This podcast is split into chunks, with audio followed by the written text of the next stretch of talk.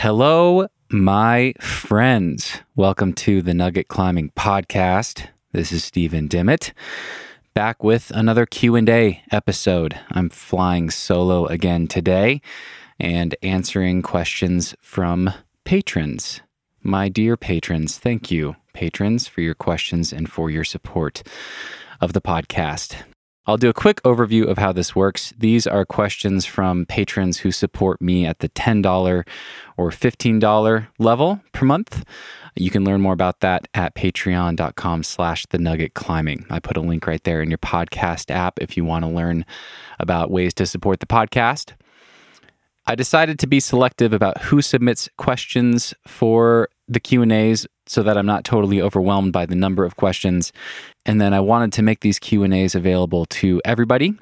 It seems like a lot of you have similar questions, and by doing it this way and sharing these questions and my answers, I only have to answer them once. And then if I get repeat questions in the future from people, from you guys over emails or DMs or whatever, I can just point you towards a Q&A. So, that's how this works. In this Q&A, I answered quite a few questions about my own personal climbing and training and what has worked for me in the past and what has changed and some recommendations for training on the road. I got some questions from people who are van curious and thinking about striking out on the road and are concerned about losing their gains and things like that. So that's some of what we talked about. There's quite a few questions. Some of them are really fun and we span quite a few topics, but that's what we're getting into today. Thanks for tuning in.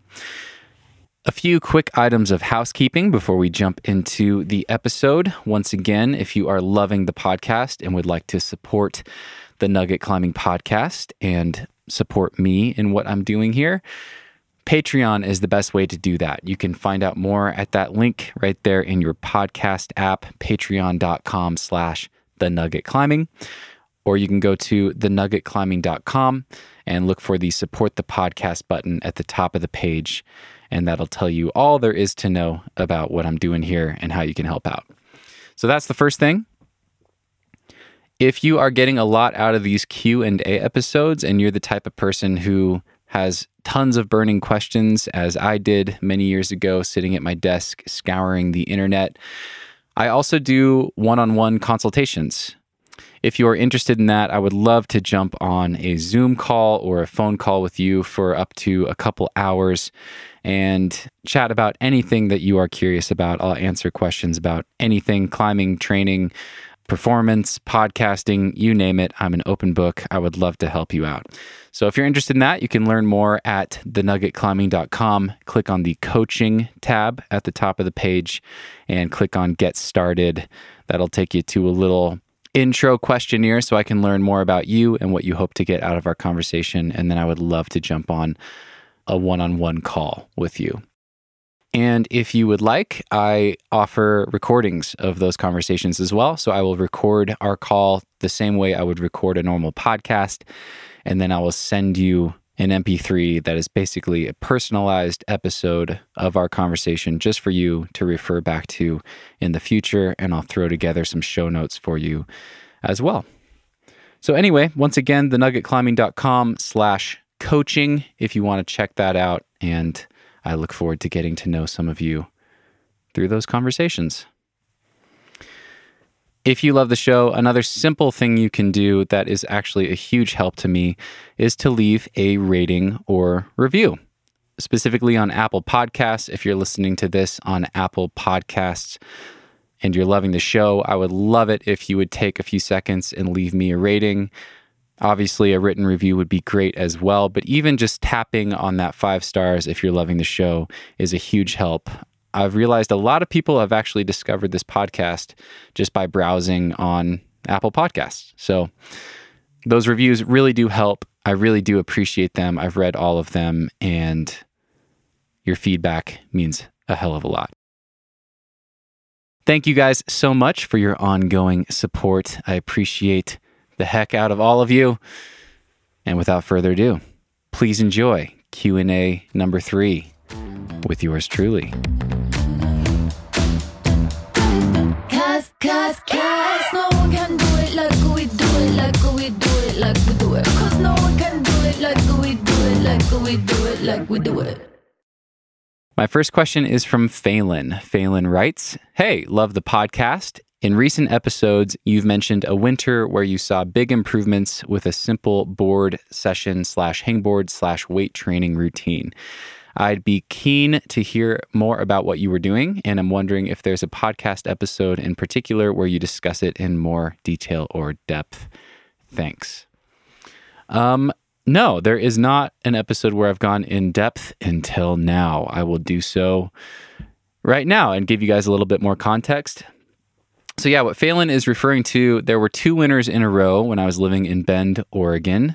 I think it was 2016 to 17 and then 2017 to 18, where I had a really cool little Woody in my garage. I was living in Bend, Oregon at the time, uh, renting a house with some friends, and had built a Woody that was an eight foot wide 40 degree board. And then right next to it was an eight foot wide 20 degree board. And spent a couple months mostly climbing on that, doing a little weightlifting and some hangboarding. And both of those seasons of training led to some of my best performances ever in climbing.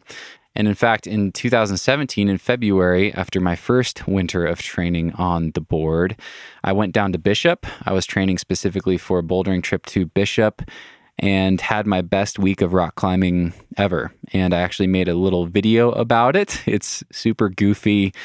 It's just me sharing that trip and a glimpse into my life during that one week in Bishop. It's called A Week in Bishop. I will link to it in the show notes. But I had the goal going down there of sending three V10s that I had always wanted to do. And I was there for a week and only had five climbing days. And I climbed all three of them plus a fourth V10 did a V9 first try. Unfortunately, I had tried it years before, so it wasn't technically a flash, uh, but flashed my first V8, did a bunch of other V8s. It was just my most productive week of climbing that I've ever had. Um, unfortunately, I came out of that trip with a finger injury, uh, which led to quite a, a roller coaster of recovery and missing a season at Smith and all sorts of other things. But yeah, so the program that I did for those two winners in the garage I'm not going to go into the nitty gritty details because I don't think they actually matter. I did more or less the same thing two winners in a row. The details were slightly different and I got really similar results. So I'll talk about the program in general, what I was doing, and I'll talk about kind of the principles that I think made those two winners so effective. Um, and the biggest thing that I did is I just stripped down my program both of those winners, it was super, super simple. So I was bouldering two days a week on the board. I think I did that one winner. I think the other winner, I did one day a week on the board and then one day a week in the climbing gym, but on a similar angle. So only on like 45 degree climbs in the commercial climbing gym. And that was it. I think I only bouldered those two days per week and I wasn't doing any other rock climbing. And then I was hangboarding quite a bit. I think I was hangboarding three days per week. And I was doing a combination of kind of max hangs in a half crimp position, uh, three sets of 10 second hangs, something along those lines. And then I was pairing that with Steve Bechtel's ladder program not building the volume each week, but just doing a couple ladders with some other grips just to make sure that my fingers were still being exposed to some different grip positions and just adding a little variety. So I was doing the max hangs with the half crimp, and then I would do ladders with open four, three finger drag, and a full crimp. And I would just do two rounds of those. I think I was doing that hangboard lineup three days a week and then I was weightlifting two or three days a week. I think the first winter I did two days, the second winter I did three days. But the key thing is that I focused on really, really high quality and I stripped out everything that was unnecessary from my program. So the hangboarding was really short, high intensity, and really high quality sessions, three days a week. Uh, the weightlifting, I think I was only focusing on deadlifting and bench pressing. And I was trying to use a minimal effective dose approach. So I was training really low volume, relatively high intensity, and not worrying too much about adding more weight every session. I was just trying to maintain or build a little bit of strength as a foundation. And then I was putting most of my focus of the week into these two board sessions. And I think those looked pretty similar. I would focus on different projects each day, but the format of the session was pretty similar. And I'll just talk about a few things that I think made it so effective. So the first thing is that I was really, really thoughtful about how I set up my board and all of the holds and the setting and the boulder problems that I was doing were really targeted towards Bishop. I had spent a lot of time there and I knew what size of holds I needed to be climbing on. I set boulders that had really hard foot tension moves. It wasn't moonboard style, it was much more static and tension style on the board, even though it's the same angle board. And I wasn't setting replicas, but I was really trying to target a specific style that I knew would translate to Bishop really well. Um, another thing I was doing is I each session I was doing a mix of perfect repeats and max projecting. And what that would look like is I would build in some perfect repeats into my warm up. So I would do a normal warm up, and then I would really take that second tier warm up seriously and make sure that you know, if I was projecting a V10 that session, I would try to repeat two or three or even four V7s, V8s, maybe even try to do a V9 that I hadn't been able to do yet. And just try to climb them perfectly. Like the sevens and eights are things that I had climbed many times. I had them taped on my board, so I remembered them. And I was relentlessly pursuing perfection on those climbs. And I would videotape why did I just say videotape? I would film with my iPhone every single attempt on those climbs and I would film it, I would do it, I would review. And if I wasn't happy with how I climbed it, I would continue to repeat that climb until I felt like I'd done it perfectly. Um, so I would do all of that. And another key thing is that I wouldn't let myself do too much of that. I wouldn't be tired by the time I started trying the V10. Um, I would just make sure that I had tried hard and done a couple perfect repeats so that I was really well warmed up for something hard. And then I would project. I would project maybe two or three different climbs that were all kind of V10 ish for me near my limit on that style and spend anywhere from an hour to an hour and a half putting really high quality tries into those climbs on the board. And that was kind of it. I just kind of rinsed and repeated that for a couple months, both of those winters. And as I said, that first winter, it led to my best bouldering trip that I've ever had, my best week of climbing that I've ever had. Uh, the second winter, I came out of that program even stronger than the first time and then went down to Bishop again and just got unlucky with weather. Um, a fire broke out and a lot of the climbing was closed. It was just kind of an unfortunate timing sort of thing. Um, and right after that is when I kind of slipped down the rabbit hole of some disordered eating habits and really trying to pursue weight loss and kind of sabotage some of those improvements that I'd made. But yeah, the principles of that program really high quality, stripping all of the fluff out of the program, just really focusing on one angle of bouldering and a specific style that I wanted to get better at it worked. You know, um, I think the more focused you can be in your training, the more you are going to get out of that specific thing. And then, you know, you might be letting some other things go by the wayside, but that's okay. Um, that's something I've changed my mind about. I used to be really neurotic about trying to maintain everything all the time. And the truth is, I don't think you can do that and make significant progress in one given direction. But what you can do is focus on something, get better at it, and then those other things that you let slide will come back very quickly because you've built that sort of strength or skill or whatever it is before. And it's always easier to get it back the second time. So, anyway, I hope I answered your question, Faelan. I'd be happy to go into more specifics if you're interested, but I, I'm kind of hesitant to because, again, I don't think the protocols or the specifics about exactly what days I was doing what, I don't think that really matters. I think the larger overview or the higher level principle of just stripping things down, really focusing, making sure that you're prioritizing whatever is the number one priority. For me, it was getting better at a specific angle of climbing on a specific style of holds. I planned my whole week around those board sessions. And sure enough, I got a lot better at that style on the board and it translated really well to Bishop. So, yeah, I think that worked really well. I'll probably do something similar to that if I end up living in a house and have a board at my disposal again. Uh, but honestly, it's not that dissimilar from how I've been training on the road. Um, this is really similar to the structure of my training over the summer working with Steve Maisch and climbing on the spray wall back in Wenatchee. I had a pretty similar approach, and it's also pretty similar to how I've been approaching my bouldering trips in Hueco and in Rocky Mountain. The priority is on the climbing days, really high quality, having a little variety mixed in to make sure I'm not just hammering the same thing all the time, adding a little supplemental strength stuff, but not too much and really making sure that the climbing takes the top priority. So I hope that rambling answer is helpful. Okay, next question is from Andrew.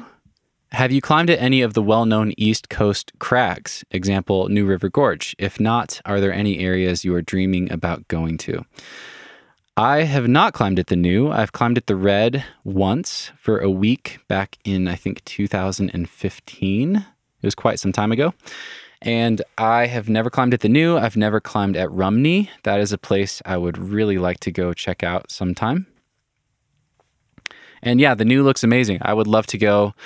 I don't have any plans to right now. I don't know if I daydream about it necessarily just because there's so much to do, man. Um, the more places I go, the more overwhelmed I feel by the number of things I want to do. And I'm the type of person that prefers to spend more time really getting to know an area and really leaning into it and absorbing what I can and learning what I can from an area versus bouncing around all over the place. And right now, I'm pretty psyched on Rifle and St. George and Rocky and Hueco and some of the places in the West and I think that'll keep me busy for a while, but I definitely will make it out to the East Coast one of these days. And I'm sure I will fall in love with it when I do.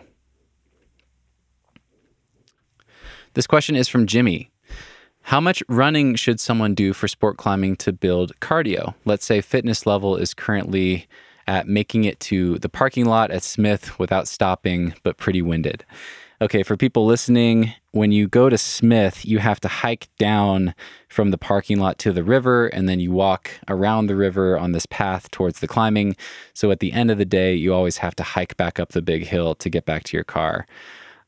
Yeah, I have a lot of thoughts on that. I currently don't do any running for my sport climbing, but I do quite a lot of hiking and a lot of walking. And I've really come to prefer that. It's really nice when the hiking is built into the climbing that you're doing because then you don't really have to think that hard about it.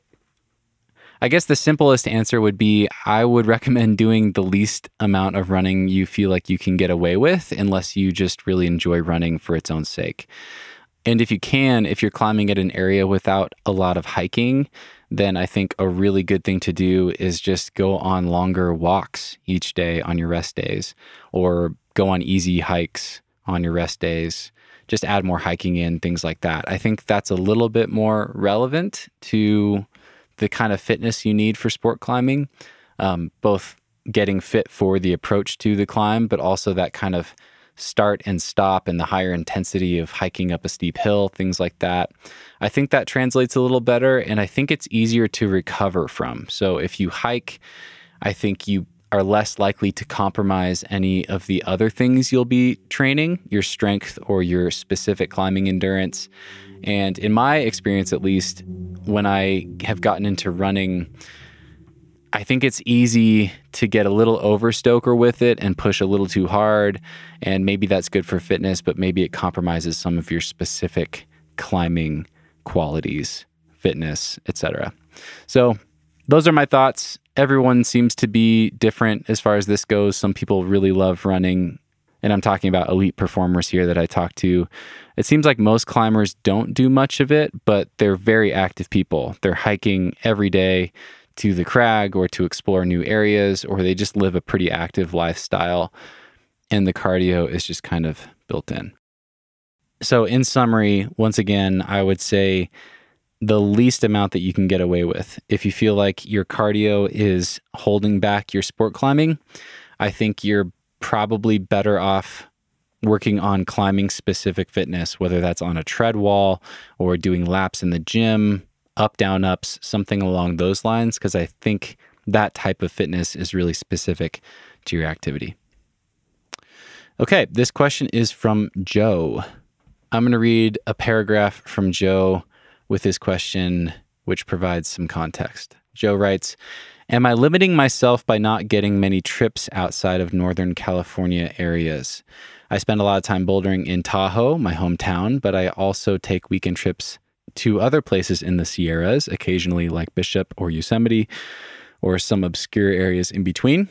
I have no real work schedule where I can plan out yearly trips, but I do have the ability to take time off here and there from my blue collar construction work in Tahoe. So I'm guessing my main season and best season to travel would be the winter.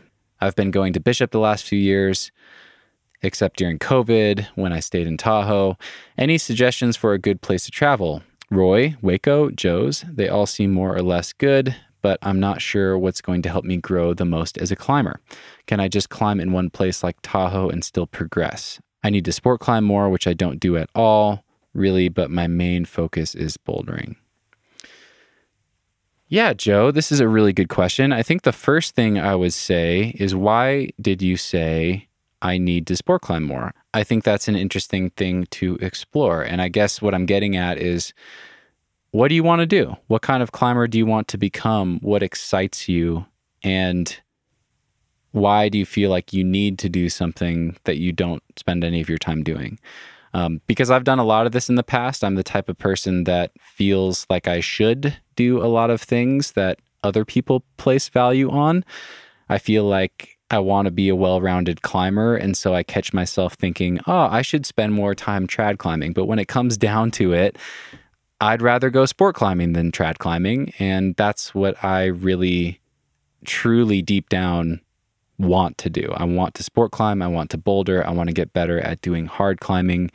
And the other stuff that I feel like I should be doing isn't actually as important to me, at least right now. So I think that's a good place to start is taking a long look in the mirror and asking yourself, what do you really want to do? Um, you can get very, very good, and I'm sure you can continue to progress at the style of climbing in Tahoe by doubling and tripling down on it and becoming a specialist. And there's absolutely nothing wrong with that. Having said that, if you want to become the type of climber that can go anywhere and jump on a new rock type and climb pretty well or climb consistently at the level that you want to across a lot of different styles, then yeah, I would encourage you to put some thought into diversifying your climbing. I think all of the places you listed, Roy and Hueco and Joe's, are excellent options. I, th- I think Hueco and Joe's, especially, are going to feel pretty different from what you're used to in Tahoe. From what I understand, I haven't climbed there, but Tahoe seems really similar to Leavenworth. It seems technical, it's granite, there's a lot of feature climbing, squeezing things like that, where Joe's feels much more like climbing on gym climbs, but outdoors. You're pulling on edges, you're jumping to holds. It's a little bit more like climbing on a board. And then Hueco is more like physically hard gym climbing too. So those things are going to give you some more of the raw finger strength and some of the the raw pulling power and things like that that you might not get as much in Tahoe. And I think those types of strengths translate really well to a lot of other climbing. So I think those are both good options. But yeah, I don't know if I can tell you what you should do. I think that needs to come from some introspection and thinking about where you want to go as a climber and what excites you. I think the best thing you can do, and I'm still learning this myself, but I think the best thing you can do for your own climbing is to honor your motivation and listen to what excites you and then just go all in on that. I think that is incredibly powerful and leads to good things. Okay, Joe also writes It is one of my goals to create more video content of climbing. It's something I feel creative and artistic about. There's plenty of FAs here locally, and I have built out a van to explore and to see and do more and create more. I'm really inspired with what you are doing. And one of my long term goals is to do a mix of beta videos for my audience that's interested, but also mix in cool music edits that are longer with more content. The way I look at it is I could use any advice I can get. And then Joe goes on to tell me a little bit more about his life situation. And it sounds like he really wants to give this video project idea everything he's got. That's awesome. There's never been a better time in the history of the world to try new things and create your own platform. It's amazing what you can learn on the internet these days at YouTube University. You can learn how to start a podcast, you can learn how to start a business, you can learn how to make and edit videos and monetize them, etc. So if you're excited about that, I would encourage you to just start doing it. And I think the number one thing I would say is try to make the thing that you really want to see. If there's some type of climbing video or media that would really excite you that doesn't exist, then try to make it. And if you're feeling that there's a need there, it is incredibly likely that there are other people that feel that need as well. And then the other side of that coin is that if you're serious about it, if you have the idea for the thing that you want to make, the clear vision for the thing you want to make, decide to be a professional. And what I mean by that is that there are a lot of people making content these days. Anyone can make a podcast or YouTube videos, and so everyone does. And the only way that you are going to stand out is by committing to doing a really good job. And acting like a professional. So, what that means is investing in equipment. Make sure that you have the right equipment for the job that you want to do. Make sure that you learn how to make the audio sound good, make the video look good. Either invest the time to learn how to edit or find someone who you can outsource that to that will do a really good job. Those are the sorts of things. Don't put out crappy videos and expect them to take off it's never been easier to learn how to make a good video. And so invest in yourself and spend the time to do it right. And at the end of the day, either people will be excited about it and they'll jump on board and they'll want to watch, or they won't. And it doesn't matter because you will be making the thing that you are dying to watch. And in my experience, that is incredibly fulfilling in its own right. But thanks for the question, Joe. If you have any more follow up questions about that, feel free to email me. And I wish you the best of luck. And I can't wait to see what you produce. Okay, this question is from a different Andrew.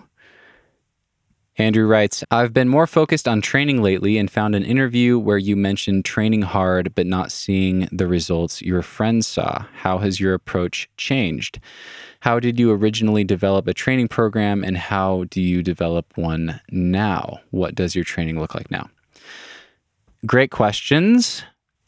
First, I'll talk about what I think I was doing wrong when I was having that frustration of training really hard and not seeing the gains that I felt like other people were seeing. And then I'll talk, I'll tie that into how I'm approaching my training now. So I can point to two things that led to some of my frustration when I felt like I was training hard and not getting the results. Uh, the first one is that I don't think I was eating enough or eating properly. One of the biggest life changing things that I have adjusted in recent years is making a concerted effort to eat more protein every single day than I used to. And I've talked about this a lot, but what I try to aim for now is one gram of protein per pound of body weight per day, which seems really high if you've never eaten that way before, but it actually becomes surprisingly easy. And has solved a lot. I'll just speak for myself personally. It has solved a lot of other problems for me. It's really reduced cravings and my desire to eat crappy junk food things that I probably shouldn't be eating anyway. I have better energy. I feel like I'm recovering a lot better and I feel like I maintain strength very easily when I'm not training, when I'm on a climbing trip, for instance. So, those things have all been awesome. I think tied with that is that I'm also just eating more food than I used to, eating more of the right foods every day. Um, whole foods, for instance, and just getting more calories than I used to, and being okay with letting my body weight settle at a slightly higher number than I've been at in the past. I think those have been the biggest things. I've been really surprised in the last year with how my body has responded to training programs that I've done. I've done some of the same things that I did in the past, and they just seem to be working better now. My body's adapting the way that I feel like it should. And I really would point to that change in my lifestyle as being one of the, the most positive shifts. Um, so that's the number one thing. And then the second thing is moving away from this idea that suffering is required to make progress.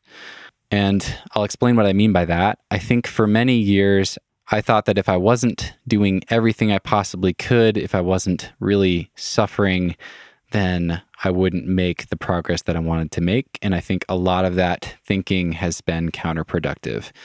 Um, the biggest thing is that I think I'm the type of person who tends to try to do too much. So a lot of my training programs in my 20s were packed full with as much stuff as I could possibly fit into a given week.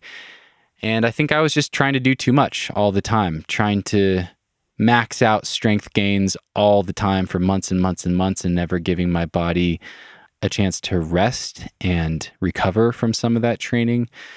I'm the type of person that reacts really strongly to a compelling argument. And so I started filling my program with all sorts of supplemental stuff. And I was doing weightlifting multiple times a week and also training plyometric stuff and rings and body weight stuff and working on one arm pull ups and climbing.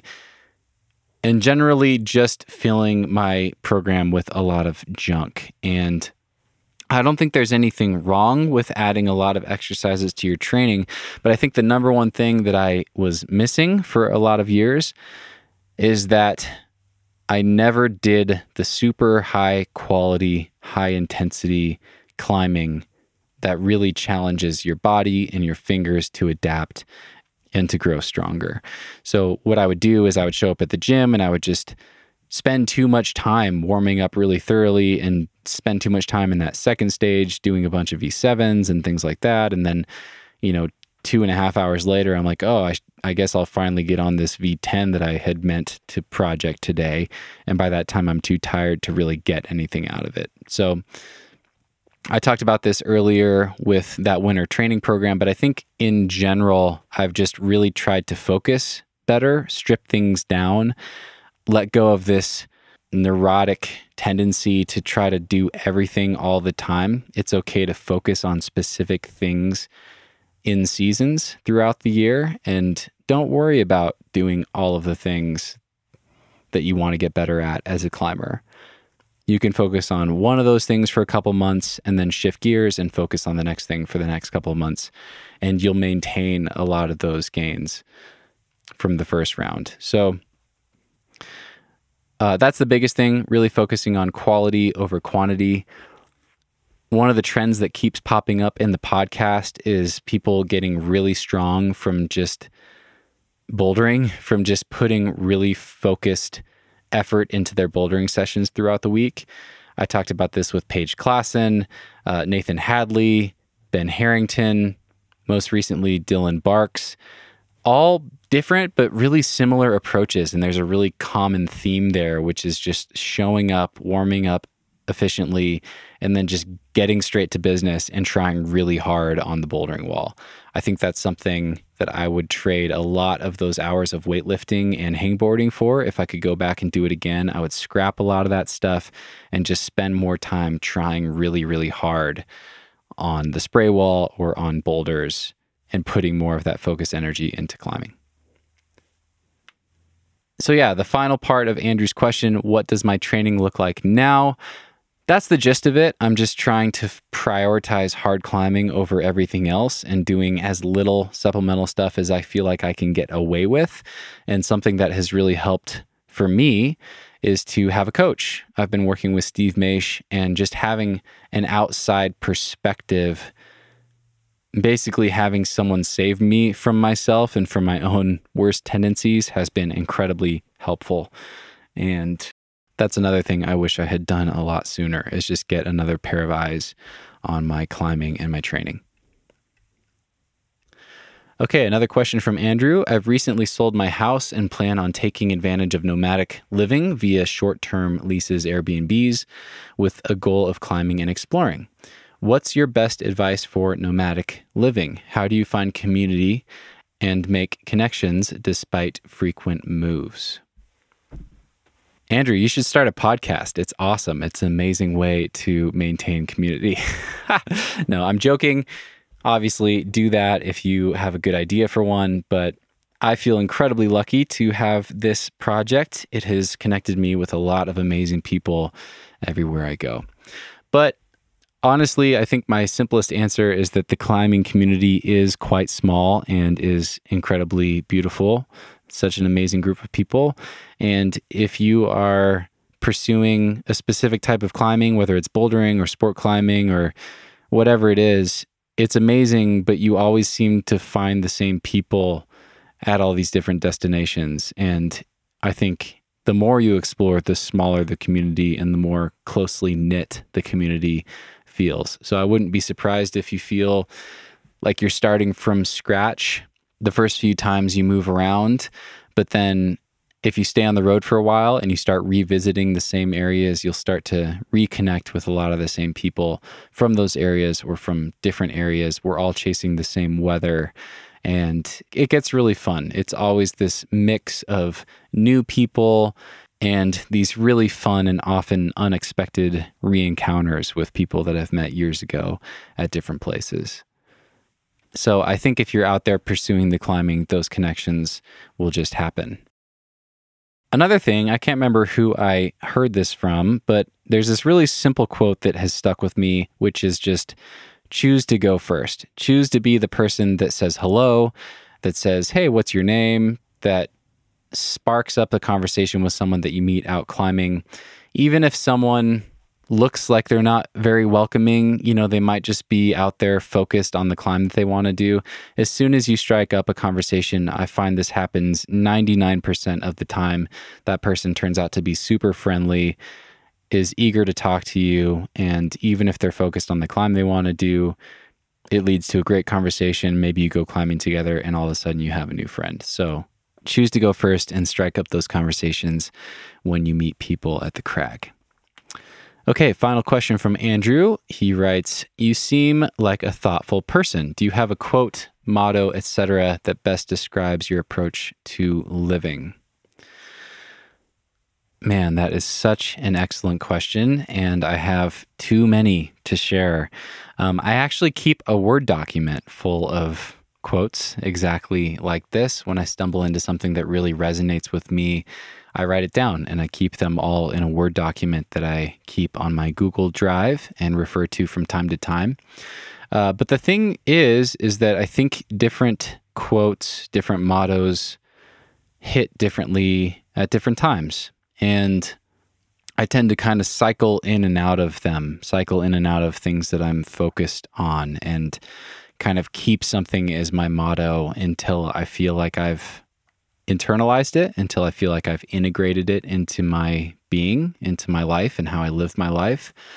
And then something else will hit, and I'll focus on that one. And I'll just share the thing that is resonating with me right now. And I actually recently shared this in the profile of my Instagram at Steven DiMeo, my personal Instagram. But it's this very simple quote, and it just says, How you spend your days is how you spend your life. And I think that is such a powerful reminder because it is so common that we think we have all the time in the world to get around to the things that are important to us. You know, we think that we will leave this job that we don't like and try something new and try something more fulfilling when the time is right. Or part of us wants to pursue training and pursue improvement in climbing, and we just think, ah, I'm just kind of busy right now. That's something I'll focus on when I have more time. Or I haven't been climbing much because I've been so busy with my kids. I just haven't had time. Things like that. There's so many ways that this shows up in our lives all the time where we think that we can get to the things that are important later on. And this quote for me just reminds me that how my day looks today and how my day looked yesterday and how my day looks tomorrow, that really quickly becomes the summary of the life that I'm living. And so, what do I want that to look like? Am I waiting for something? Am I waiting for lightning to strike and for me to magically have new opportunities and more time?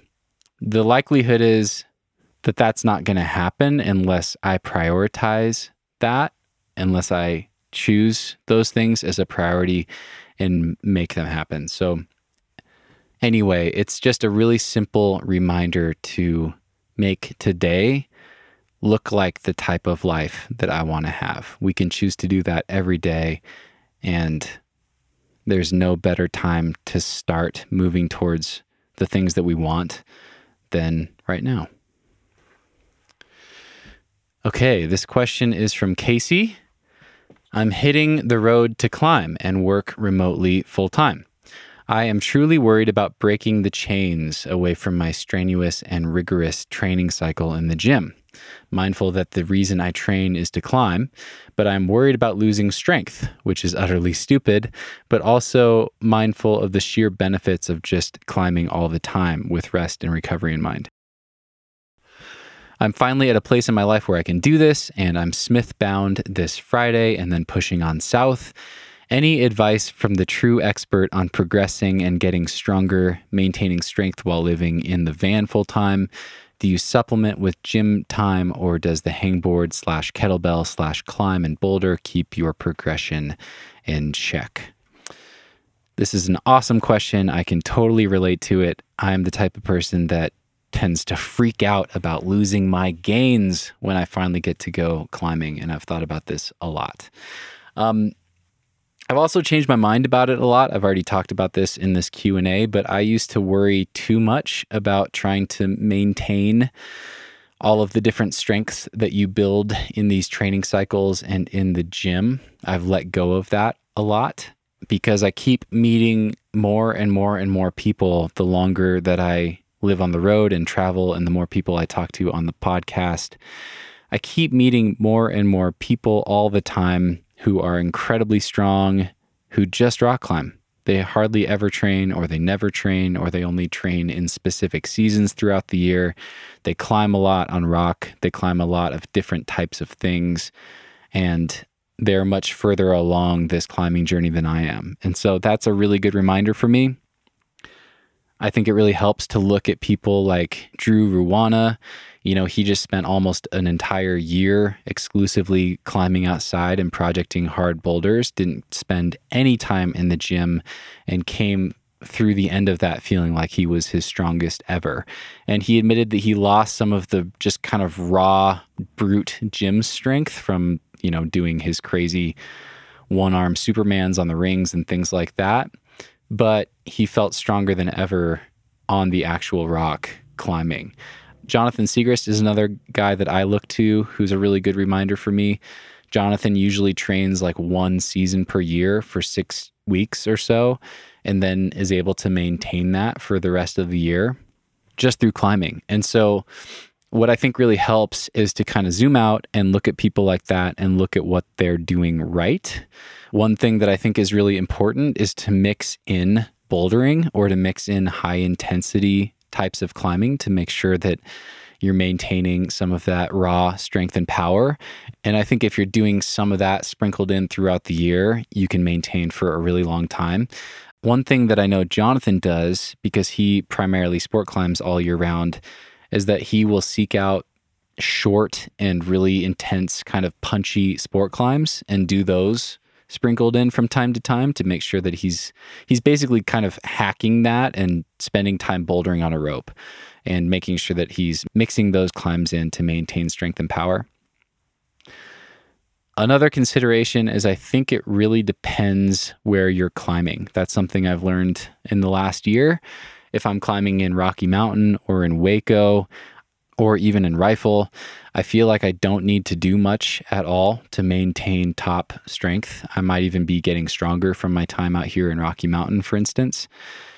If I was climbing at Smith a lot, I think I would probably try to supplement a little bit of the types of things that keep your body strong because that's a style where you're very often limited by your fingers and your skin. And so it's hard to climb enough hard moves in a day to maintain strength the way that you would if you're in a place like Hueco. So that's a consideration. If you're in a more technical area, a more vertical area, places like that, that might be a good opportunity to try to maintain some strength through some training. And I want to highlight something here. I think the good news is you don't need to do much at all. It takes shockingly little supplemental training to maintain strength when you're climbing all the time. So if I were at Smith, I might do a strength workout in the van and it would probably look really similar to what I was doing in Hueco with Steve Maisch. Uh, you can reference that episode if you want to and look at my program in the show notes. But just that simple resistance training program of some overhead pressing, some scapular strength. Maybe I would do some max hangboarding, like one arm hangs on big holds or something like that to make sure that I'm really pulling hard on my fingers and just do a handful of hangs the whole program might take 30 minutes, and I would probably only do that once a week or once every two weeks. It takes incredibly little effort to maintain that sort of strength. And I think if you're at a place like Smith or somewhere technical, that paired with the climbing that you're doing would keep you really close to your max strength. The other thing is that I wouldn't stress about being at your peak strength all the time. I think it's really good to let that ebb and flow a little bit, let your body recover and really integrate some of those gains and not just be pressing the pedal to the floor all the time, all year round. I think that can lead to stagnation or injury or burnout. So I think letting things ebb and flow a little bit is really good. And finally, and most importantly, Casey, you're finally on the road, you get to climb. Just make sure that you enjoy it and think of it as practice. I think there are so few of us who have really become the best climbers we can be in the skill and technical aspect. I think most of us have tons of room for improvement as far as that goes. And I think for most of us with modern training and modern gyms, those things are probably lagging behind our physical strength and capabilities. So think of this time as practice. It's time to practice your sport, to really learn how to utilize all the strength that you've gained from all of your training, get the best performances, work on your footwork, work on your mental game, work on your commitment, work on removing hesitation from your climbing, all of these things. There's so much to practice. And those are the sorts of things that are a lot harder to get from climbing in the gym. So make the best use of your time and enjoy it. And I think you'll come out of this trip a much better climber. I'm excited for you. Okay, this question is from Clay. You have a few catchphrases that you consistently use in interviews. Perhaps the most famous is What are you grateful for? Which we heard your answer for last time, but to me, the most interesting thing you say is how do you think about that? The phrase is simultaneously very open ended, yet stimulates great conversation by asking the interviewee to look deeper. And I was wondering if it's something you consciously chose to include in your interviews, or if it's just something that happens naturally. So I guess what I'm asking is how do you think about how do you think about that? Oh boy, what a good question. Thank you so much, Clay. I don't know exactly where that phrase came from. I probably sponged it from somebody. I listen to a lot of interviews and podcasts, so I wouldn't put it past myself. I'm not going to claim it as an original. But I do really like it too. And I think the reason I've continued to use that is that open endedness that you were referring to. Um, I really like to try to guide conversations in interesting directions and have interesting questions prepared. But I never want to assume that I know better than my guest as far as what is going to be the most interesting thing to talk about. So I have a lot of notes going into an interview and I have things that pique my curiosity, but I want to give my guests space to explore whatever feels most interesting to them. Because ultimately, I think that is going to be the most interesting answer that they can possibly give. It's going to it's going to come through the lens of their own self-examination. And that phrase is is almost a crutch. I think I use it when I'm trying to ask a specific question and I don't know quite where to go with it and I just blah, leave it open like that and let them tackle it however they want to. But it seems to work really well. And I think I've continued to lean on that phrase because I keep getting good responses from that approach. So, anyway, Clay, thank you. I think your question was much more thoughtful than my answer, um, but I appreciate it. Those are some kind words, and it means a lot. Okay, getting towards the end here, I have a few final questions from my dear friend Casey McTaggart. They are hilarious as always. Casey asks, Did you really dye your hair blonde? If so, why not purple? I tried to dye my hair red once and I looked like a stop sign. That's a great visual. Yes, I did recently bleach my hair platinum blonde for listeners, think Slim Shady circa early 2000s, maybe, whenever he did that. It started as a joke. I don't remember how it came up, but it's something I'd been thinking about for a while. And then it turned into this joke where I think I'm going to dress up as Eminem for Halloween, which is just around the corner. And just decided, screw it. I'm going to do something fun and something new and bleach my hair. So, Nothing against purple at all. Maybe that'll be the next thing, but for now, I'm kind of digging the bleached platinum blonde hair. It's it's kind of fun. And if you're listening to this and you're curious what I look like, I did just post a bouldering video on my personal Instagram at Steven DiMeo. I will link to that in the show notes so you can see what I look like with my bleached blonde hair.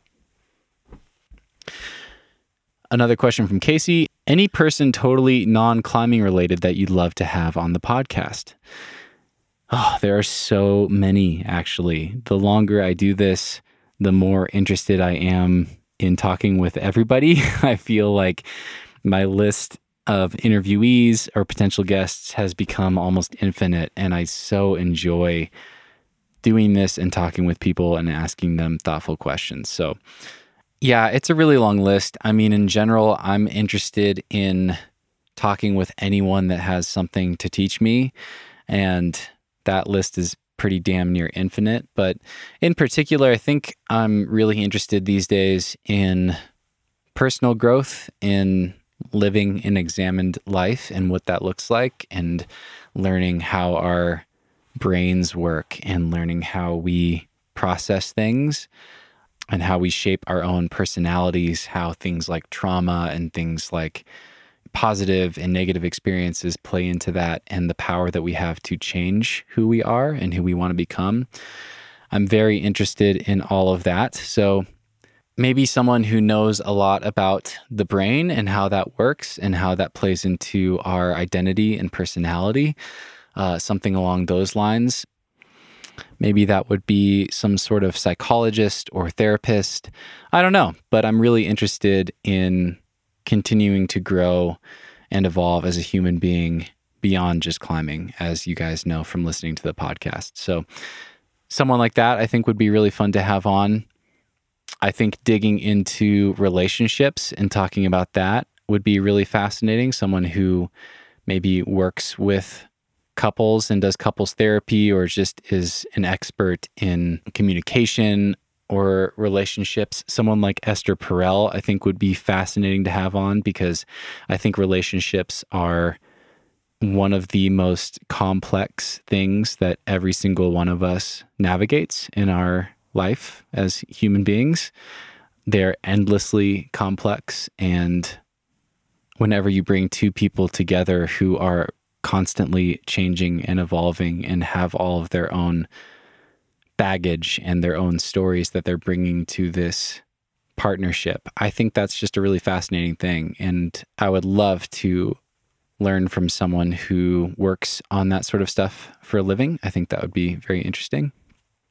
But yeah, the list is long. I would love to lean into some of the music stuff too and maybe interview someone who is a professional musician or a music producer or something along those lines because I think there are some very interesting parallels between music and climbing. And of course, I have my own background and interest in music. So there's a few answers for you, and uh, we'll see what happens. Stay tuned.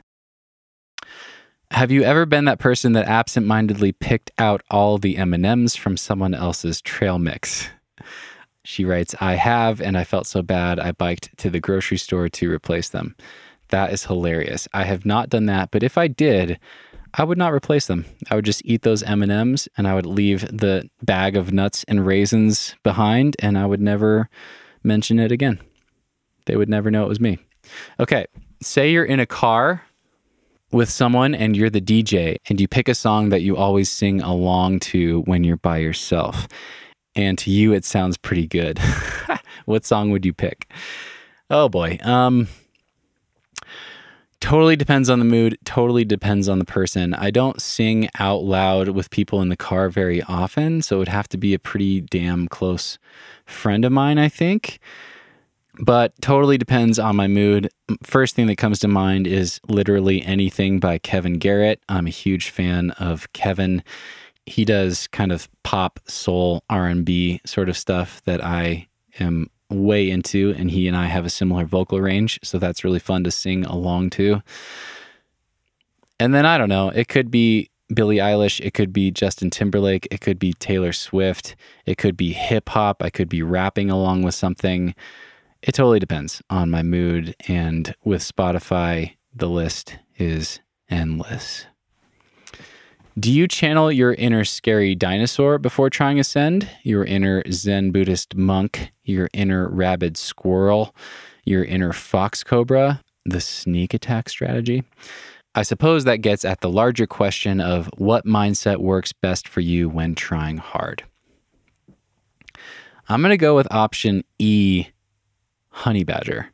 Those animals are terrifying and so badass. Now, I it really depends on the route, I think. My mindset before trying a route, I think I'm very often trying to be calm and trying to focus on my breathing and trying to let go of expectations just focusing on giving my best performance and as Hazel Findlay would say, be with each move, just focus on the climbing and let the outcome be what it would be. I think that is my go to most of the time. Uh, but it really depends. You know, some routes or specifically boulder problems, you just have to get a little pissed off and angry. And I think in that case, I'm trying to harness like some angry hip hop, you know, where you're dropping a beat and just trying to throw down, that sort of thing. But most of the time, I don't know if it's quite inner Zen Buddhist monk, but it's trying to be calm and focused and as present as possible and let the outcome be what it will be. And then the trick is learning how to turn it on at those key moments when you need to just try as hard as you possibly can. Final question of this Q&A, when will you start trying to do stunts in videos and can we send you things to try, specifically skateboard tricks? No, please send all of your stunt videos to Allison Vest at Allison Vest on Instagram. I am not interested in trying to pull off stunts unless Allison is interested in doing a collaboration with me. I think that could be really fun. But watching what she does, I think I would have broken my neck three times already. And she's funnier than me. So just send them to her and follow her on Instagram and sit back and enjoy the mayhem. But there may be a time in the future where you will be able to send me songs that you want me to cover, and I will be producing cover songs on my Instagram. That is something I would love to do. But we'll see. I keep wanting to do that, and I keep not doing it because I spend so much time on the podcast. Okay, that's it, friends. Thank you to all of you who are still listening. I hope some of that was helpful. I really appreciate everyone for tuning in. I appreciate patrons for submitting excellent and thoughtful questions. These are very fun for me to do. So I really appreciate it. Once again, if you want to have your question featured in the next Q&A, you can do that by becoming a patron of the Nugget Climbing podcast. It is an excellent way to support my work and support the regular podcast. And then you get to send me questions and I'll answer them on the show.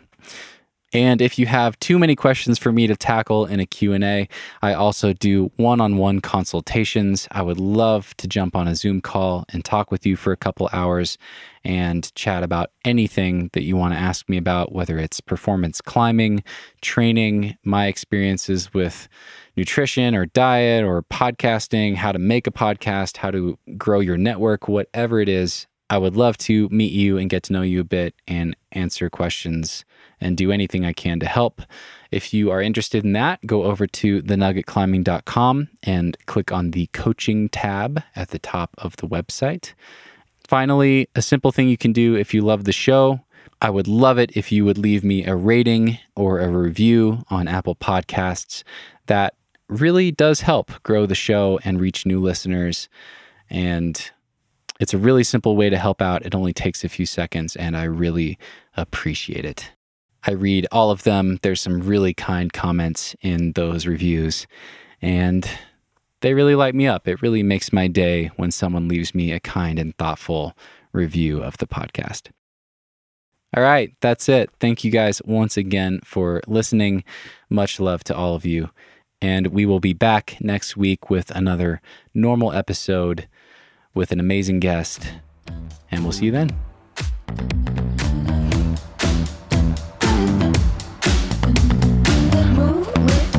Shake it up, stop when the clock hits 13. You've been working, but you're flirting with the weekend. You can freak out. One in a million. You're a gem shine when the light grows dim. Sing one, two, three, four. Cause, cause, cause